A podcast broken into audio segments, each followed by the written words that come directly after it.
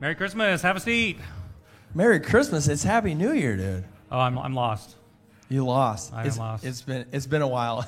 it's been a it, Actually, it, has been since last year. it's, it's been last year since I've seen these filthy animals too. You know? I- I- yeah. Never mind. Yeah, All right. it's been- it's been- I am a little off today. What's the deal? I don't. I don't Today know. is two one of twenty two. yes, 22. How many of you guys have had One, a two, rough time 22. writing the date? One, two twenty two. I said That- two that one rhymes. twenty two, but it's one two twenty two. See, you are really In off. Latin America, it's two one twenty two. You know how I know? You know how I know you're off? I don't know. Because you always talk about shopping on Amazon. You know what I mean? Yeah. And I'm willing to bet that you haven't shopped on Amazon all year. Where's Tyler? Barang bing. Yeah. nice. How Yeah, many of you guys true. have? How true. many of you guys have been able to? Re- Thank you, thank you, thank you. There you go, there you go, there you go. Hey, speaking of drums, I, listen, I, I, I forgot something. I'll right. Uh, okay. Uh, welcome to Bethel. If you are here for the first time online or in person, uh, welcome. Thank you so much for joining us. We love to connect with uh, those that um, are checking out Bethel. There's a way to do that. Uh, you can see on our screen here, it's mybethel.cc slash connect. Uh, there's also a QR code on the back seat in front of you if you'd like to scan that. Uh, simply, we just want to stay in touch with you. We want to connect with you uh, so we can answer any questions about Bethel. Um, here at Bethel, it's very simple. It's not about any kind of program or religion, but it's about Jesus. What in the world are you doing with that? Well, I figured, I figured we didn't get enough last week, so I wanted to, I wanted to, to bring this out. You know, I know we haven't sang since last year, but I think that's enough. you don't want to do something special. I don't know what we would do. So, unless you're going to lead us, well, you have a mic. and I can well, have a seat. Well, I don't want to do that you're not in it with me, Drummer don't boy's over, man. We can't do drummer boy. See, we're all messed up. I know, It's, it's- I know. It's not Christmas anymore. We can't sing Drummer Boy. Sorry, we can't sing Drummer Boy. Yeah, get that out of here. Get that out of here. Sorry. maybe some other time, maybe next year. Um, we are starting a new series today called uh, Galatians: The Problem of. Uh, we're going to be looking in the book of Galatians, which is a it's one of Paul's most stern letters. And so, to start this year, we want to talk about the problems that we find as we try to find and follow Jesus. Uh, kind of the problems that we can all encounter. So, let's get started this morning.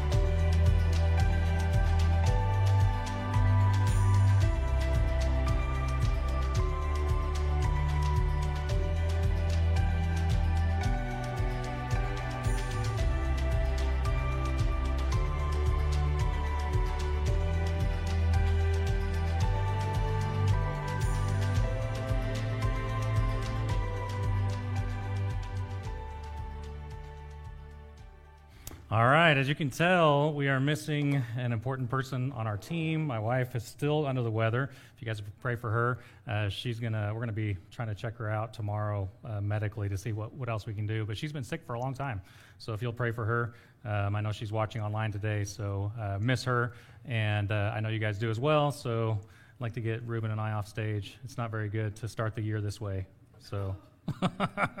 um, let's. I'm going to pray, and then we're going to jump into Galatians chapter one. Where we're going to be talking about the problem of. There's lots of little problems that we're going to find in the book of Galatians as we're trying to follow Jesus. All right, let's pray. God, this morning we are once again grateful for who you are. We're thankful for Jesus. We know it's because of him that we're here. God, even the cold weather, we're grateful for that. We're grateful that you are in control. We can trust you. Uh, God, even the weather, the ups and downs that we experience here in Oklahoma. God, I pray that you'd bless our service, that your spirit would be free to work in our hearts and our minds. And if there's anything in our in our souls that need to be refreshed and encouraged, God, I pray that today you would do that and we would leave this place energized and ready for 2022. Thank you so much for Jesus. It's because of him that we're here. In his name we pray. Amen. I've been working on this idea uh, for a bit that I think there's two kinds of Christians. uh, two, two types of Christians that are pretty common. Uh, one type is the narcissist Christian, and the other type is a masochistic Christian.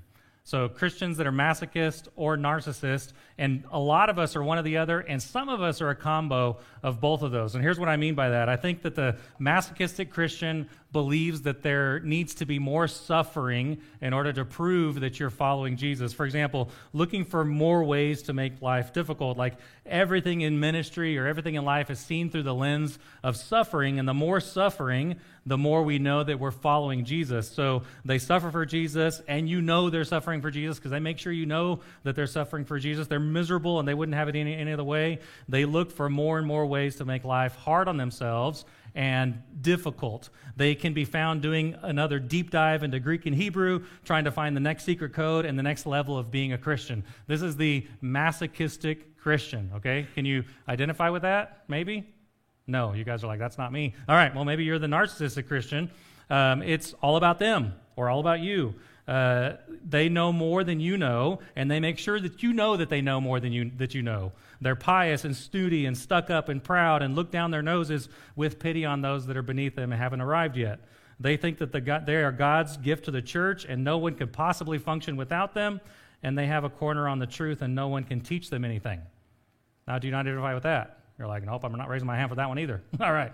Well, this is one or the other, and I think a lot of us find ourselves either in this, like, I need to suffer more, or I've arrived more. And maybe you say, well, I'm somewhere in the middle, like some days that I think I don't know anything, and other days I think I've arrived. And I think the danger between these two places are that many of us find ourselves going back and forth between the two. The truth is, everybody likes to be liked. Everybody likes to uh, be liked by people around them. We go to incredible lengths to find friends. We go to incredible lengths to find our job and our career, our community, um, our belonging. So we just want to be accepted. And here's what happens is deep down inside, we look at God and we look at our relationship with God, and we want to be accepted by God as well. And so we end up going to incredible lengths to try to get God to appease God and to actually make God think about us. So some people go to incredible lengths to actually appease him or give up in the trying and reject him. In our pursuit of acceptance, we get overwhelmed with the thought of more religion and failure and disappointment and stress, depression and defeat. And I'm curious if today maybe all of us are experiencing a little bit of grace deficit. Like we're missing something, like we need a little more grace this year to move to the next stage of life. Maybe your commitment this year has started with the thought of i'm going to get deeper into scripture. I'm going to have a, a, a, quiet time with god every single day. Maybe it's i'm going to lose some excessive hol- or excess holiday weight. Maybe it's i'm going to be a nicer person. Maybe i'm going to give more away. Maybe i'm going to clean out my attic. Maybe i'm going to organize myself. And in all of our pursuits we tend to go like extreme this way or extreme this way. For example if we say i'm going to lose a few pounds we don't just begin looking at our, our food we say, well, if I had this exercise bike, and if I had these workout clothes, and if I had these weights, and if I had this app, and if I had this, this method, and then if I had a friend that would do it with me, maybe I can actually do it. And so we go extreme, buy all the stuff, and then the stuff sits there as we're looking at it saying, I thought if I just bought this stuff, it would work. I actually have to take some action into the process. Well, we do the same thing in our spiritual life. We say, okay, maybe I can get the right Bible, find out which version is the best which method of study is the best, maybe what denomination is the best, traditional or contemporary, maybe liturgical or more spirit led, or maybe conservative or liberal, topical or expository. You go to church and you can pick. It's a, it's a wide buffet, and it seems like everyone's looking for the next big thing in church world, and all too often we lose ourselves in extremes. We end up being legalistic in our attempt to earn salvation, or we have a who cares mentality about our sin. And so we begin implementing the best practices and hacks of being a better Christian.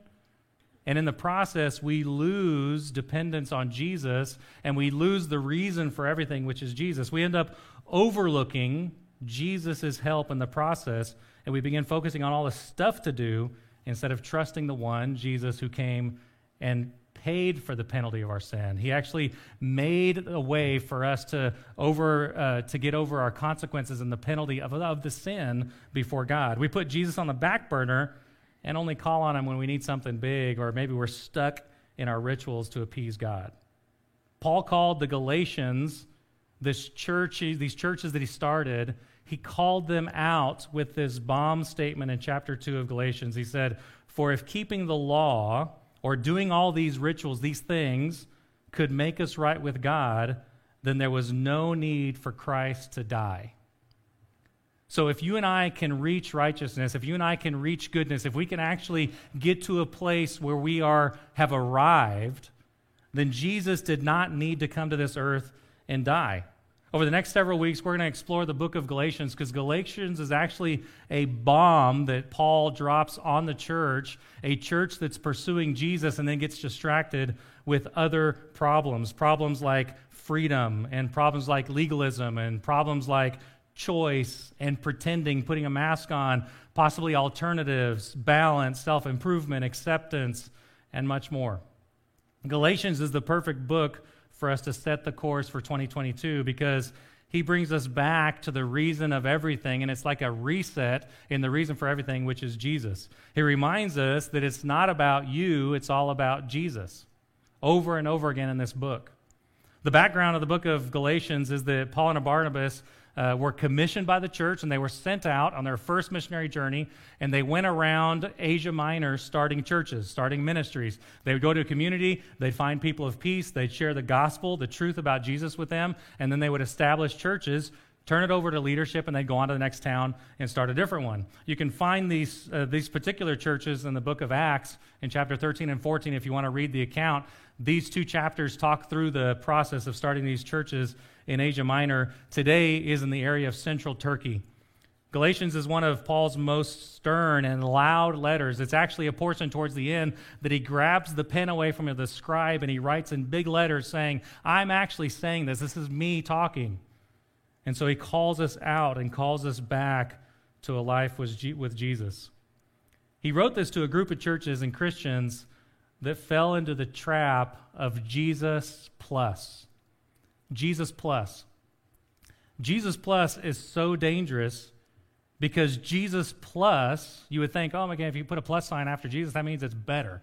Um, like if you get a phone and there's a plus at the end, you're like, oh, it's the better phone. Or if I get a, the plan um, online, the plus sign, that means it's a better plan. And so when we come to Jesus, we say, well, Jesus is good, but maybe Jesus plus is way better. Well, what is Jesus plus? You may think it's better and greater to go into a deeper understanding on the secrets of the life of Jesus. It seems like an upgrade. It sells itself as bigger and better and more committed. And yet it promises fulfillment and holiness based on personal achievement and accomplishment. It promises graduating to another level of spirituality. It promises superiority over other Christians. Jesus plus actually is like carrying around more and more luggage. So you come to Jesus, and Jesus wants to take away your burdens. And what we end up doing is we end up adding luggage to the process. And it's bulky and it's uncomfortable. And we walk around saying, I've got Jesus plus. And we walk around with this luggage because it's actually promising for us to achieve a spiritual level of superiority. It gives us permission to look down at other people, and it makes you better than others, and it makes you judgmental. And you just keep piling it on because there's always something new to find, and there's always some new teaching that we can find and aspire to. And all it does is it makes us more and more burdensome. And we're carrying around all this luggage, we're carrying around all this weight because we think that knowing Jesus and coming to a life with Jesus is going to be better as I began to add things to the gospel, the good news of Jesus. Jesus Plus hides behind the illusion of following Jesus and actually keeps you from knowing Jesus. It keeps you so busy in serving Jesus to keep you away from a relationship with Jesus. Jesus Plus is a trap. And it's a trap that adds weight after weight and burden after burden to the freedom that we find in Jesus.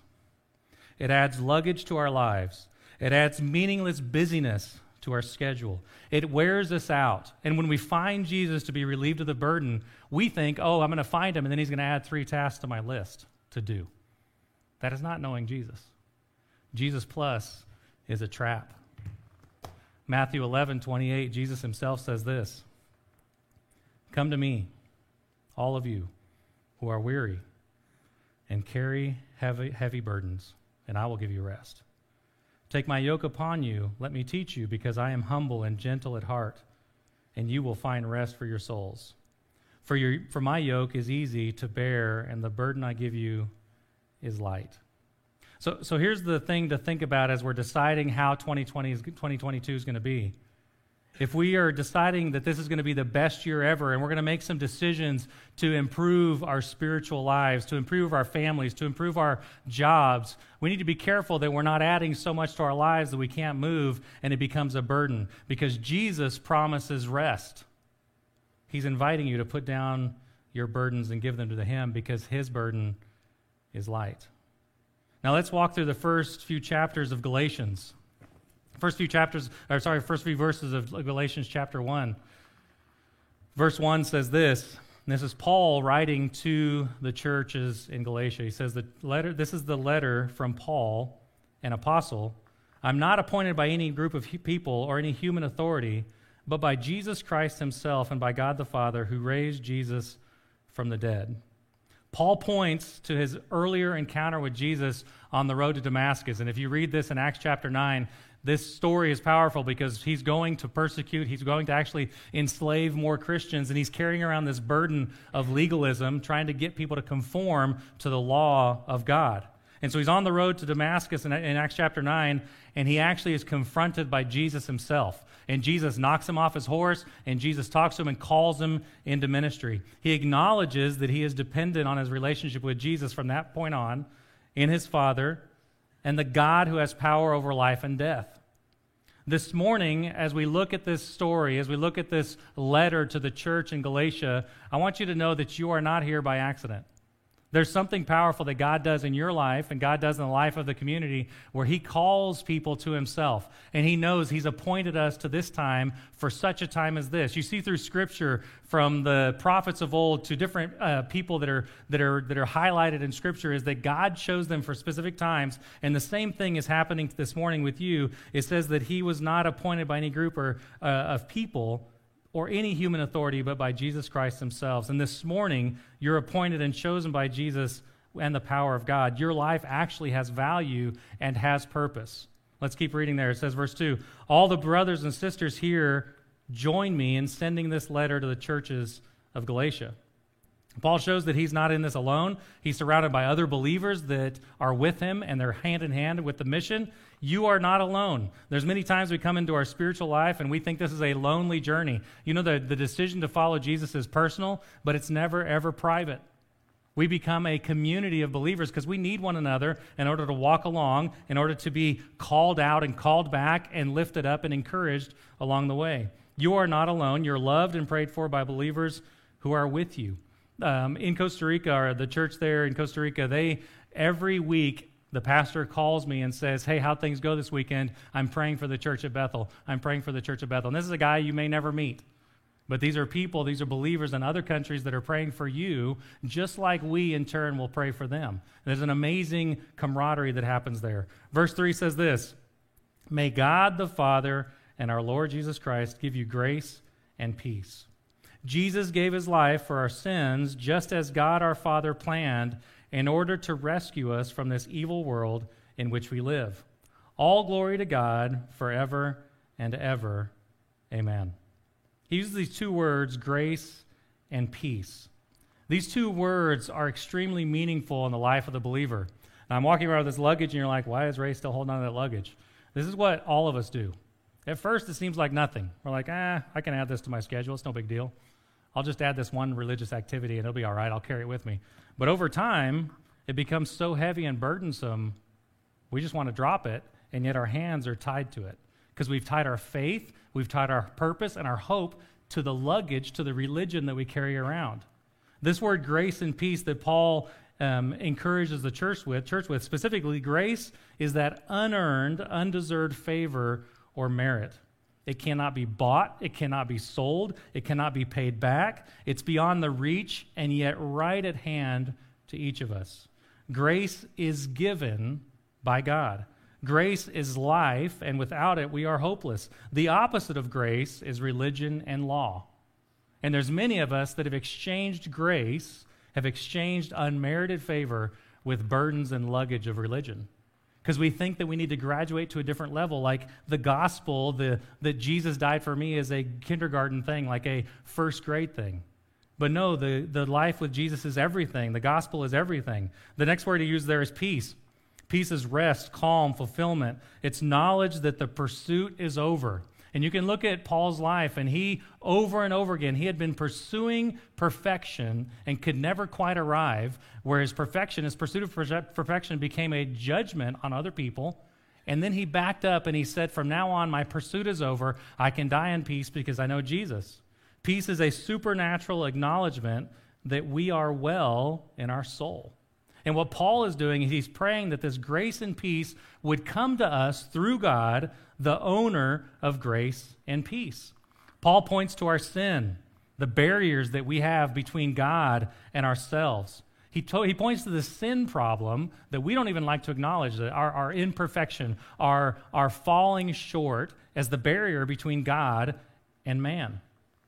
Jesus actually gave up his life he summarizes the gospel just beautifully in this verse that Jesus gave up his life for our benefit. It says that Jesus rescued. That's why it's a done deal and not something that you and I need to aspire to. Um, years ago, I told uh, the church a story, and you may have heard it or not, but um, when I was a teenager, I was back in Costa Rica. My dad would take us on hiking trips, and we'd go to different places. One of them was a really high mountain, and another one was a volcano. And this particular trip, I was 18. I had just finished high school. I was about ready to go to college. I thought I was all that. I thought I knew more than anybody else. And we went on this camping trip.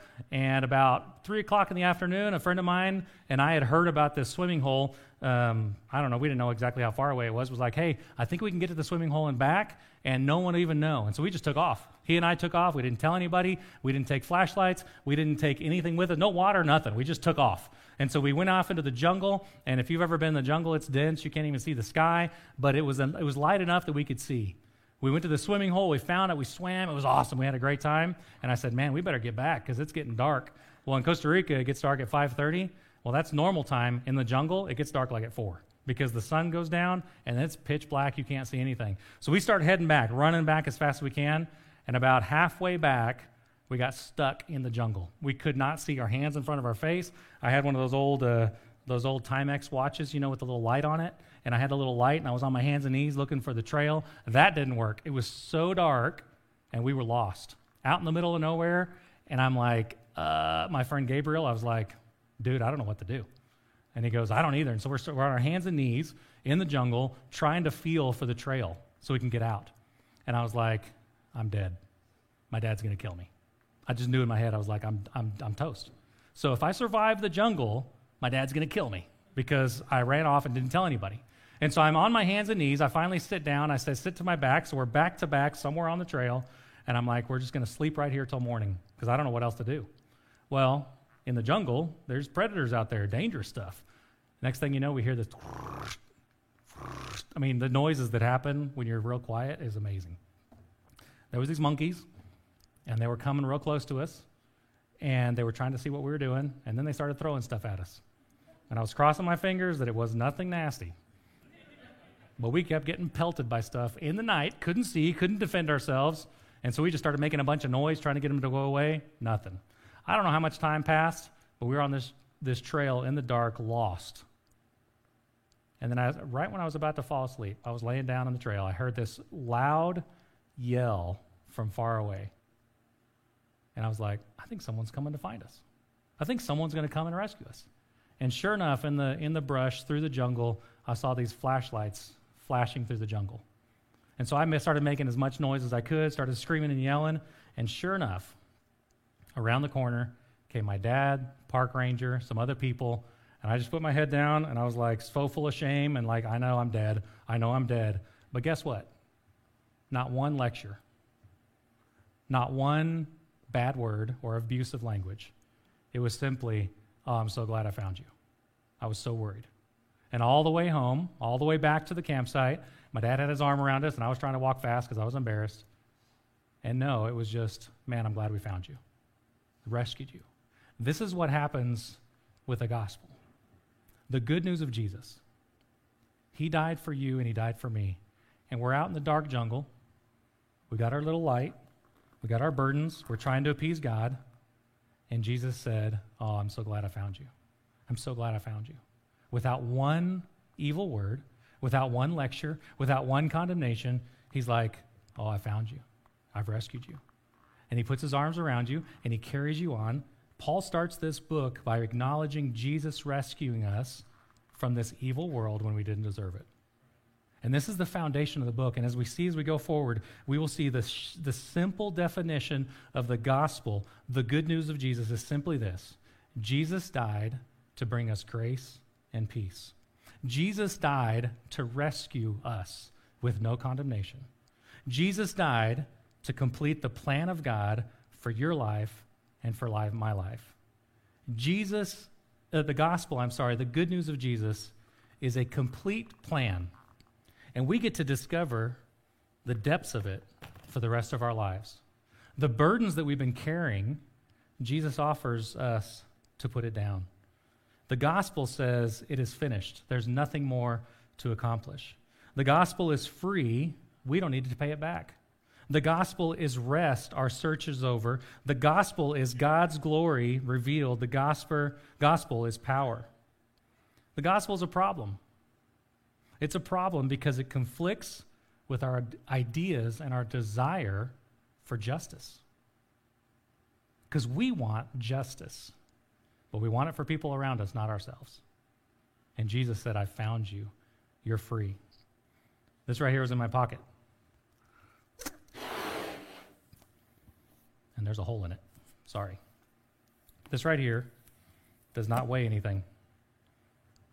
And Jesus says, You know what? I've come to set you free, and it's light. In Matthew 11 says, Come to me if you're worried, if you're full of burdens, heavy burdens, come to me and I'll give you rest, because my burden weighs nothing. And most of us take this that weighs nothing and we exchange it for weight we exchange it for religion. We exchange it for burdens. Here's my question as we wrap up this morning What are you chasing in 2022? Are you chasing right standing with God, favor with God, appeasement with God? Well, I want to tell you this morning that Jesus paid it all. Are you unsatisfied with your spiritual condition? Jesus paid it all. Do you feel like something is missing and you haven't made it yet? Jesus paid it all. Are you worn out? Are you tired? Are you discouraged? Jesus paid it all. Are you having trouble navigating this life? Jesus paid it all. Jesus said, Come to me, all of you who are weary and carry heavy burdens, and I will give you rest. My question is Will you say yes to his rest? Will you say yes to his peace? Will you lay your burdens down and pick up the light, the light burden of Jesus, which is He paid it all. There's nothing left to be done. Let me pray for you this morning. God, this morning, as we embark on this journey in the book of Galatians, it is so tempting to live a Jesus plus life. Thinking that it's better because, well, I come to Jesus, he rescues me, and then I can start adding to that. But as we'll see in the book of Galatians, that adding to what Jesus did full, completely on the cross cheapens the good news, cheapens the peace that passes all understanding. It cheapens the experience of total dependence on God. I pray that as 2022 starts, God, that we could cast all of our burdens on you, that we would confidently and totally trust you.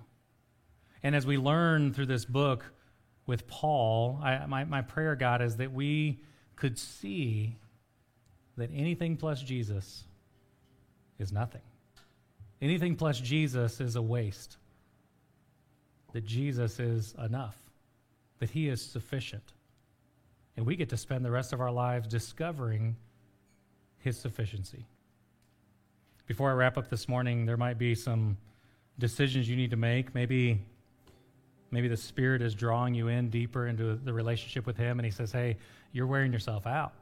Just, just have peace. You're wearing yourself out, just rest. And this morning you say, you know, Pastor Ray, I, I totally need to start this year, 2022, with rest. That I need to realize that my pursuit is over, that the problem of religion is the burden that I carry. Then Jesus has his arm stretched out and he says, Come to me if you're weary. If you're overwhelmed with rules and law, I'll give you rest. If that's you, just say yes to his rest today. If you're pursuing some spiritual connection, you've never ever accepted Jesus into your life, man, 2022 is a great year to start. Just say yes to Jesus. He wants to give you rest. God, this morning as we finish up, I pray your spirit would draw and your spirit would do what only it can do, which is to give us rest. Jesus, we love you. We are in awe that you would not add anything, that you'd simply say, Come. You'd simply say, Rest. You'd simply say, Grace. Jesus, it's because of you that we're here. And as we start 2022, may we put total rest in you and this problem of freedom this problem of choices, this problem of alternatives, this problem of the gospel would be settled in our hearts as we pursue you. We love you, Jesus. In your name we pray. Amen. Awesome. You guys can have a seat. Thank you so much. Man, I uh, I love the book of Galatians. It um, I and I've told you this before, but it was uh, the study through the book of Galatians that really changed the course of my life. Yeah. Um, I was a student pastor um, in Owasso, Oklahoma, and um, there were a lot of things that I that I held tightly to, um, and I would probably put my, cate- my myself in the category of the the masochistic Oh, yeah. Christian. Oh, yeah. we know. It's, Yeah. it's good. I didn't see you raise your hand, though, man. No. should have been like, No, I was like this the whole time. Yeah, yeah, yeah. Yeah. Um, and there was a lot of things that I that I held held pretty tightly to, um, and it was when I encountered the good news of the gospel and, and that that passage in Matthew, um, where I, I found out that the burden of, of Jesus is actually light, and that He came to bring peace and rest, and Yeah. um, so that was good. I'm looking that. forward to dig- digging into Galatians over the next few weeks. It's um, it's a powerful book, but it's one that you got to really like say, "Whoops, you just stepped on my toes." That's a Yeah, that's what this book's about. Yeah, so there's- there's those a lot of masochists are going to love it. You know, it's those people that are that way. You know, hellfire and brimstone. No, Yeah. Paul. What you'll see is Paul really loved this church. He really did these churches, and that's why he spoke so clearly because he really loved them. yeah.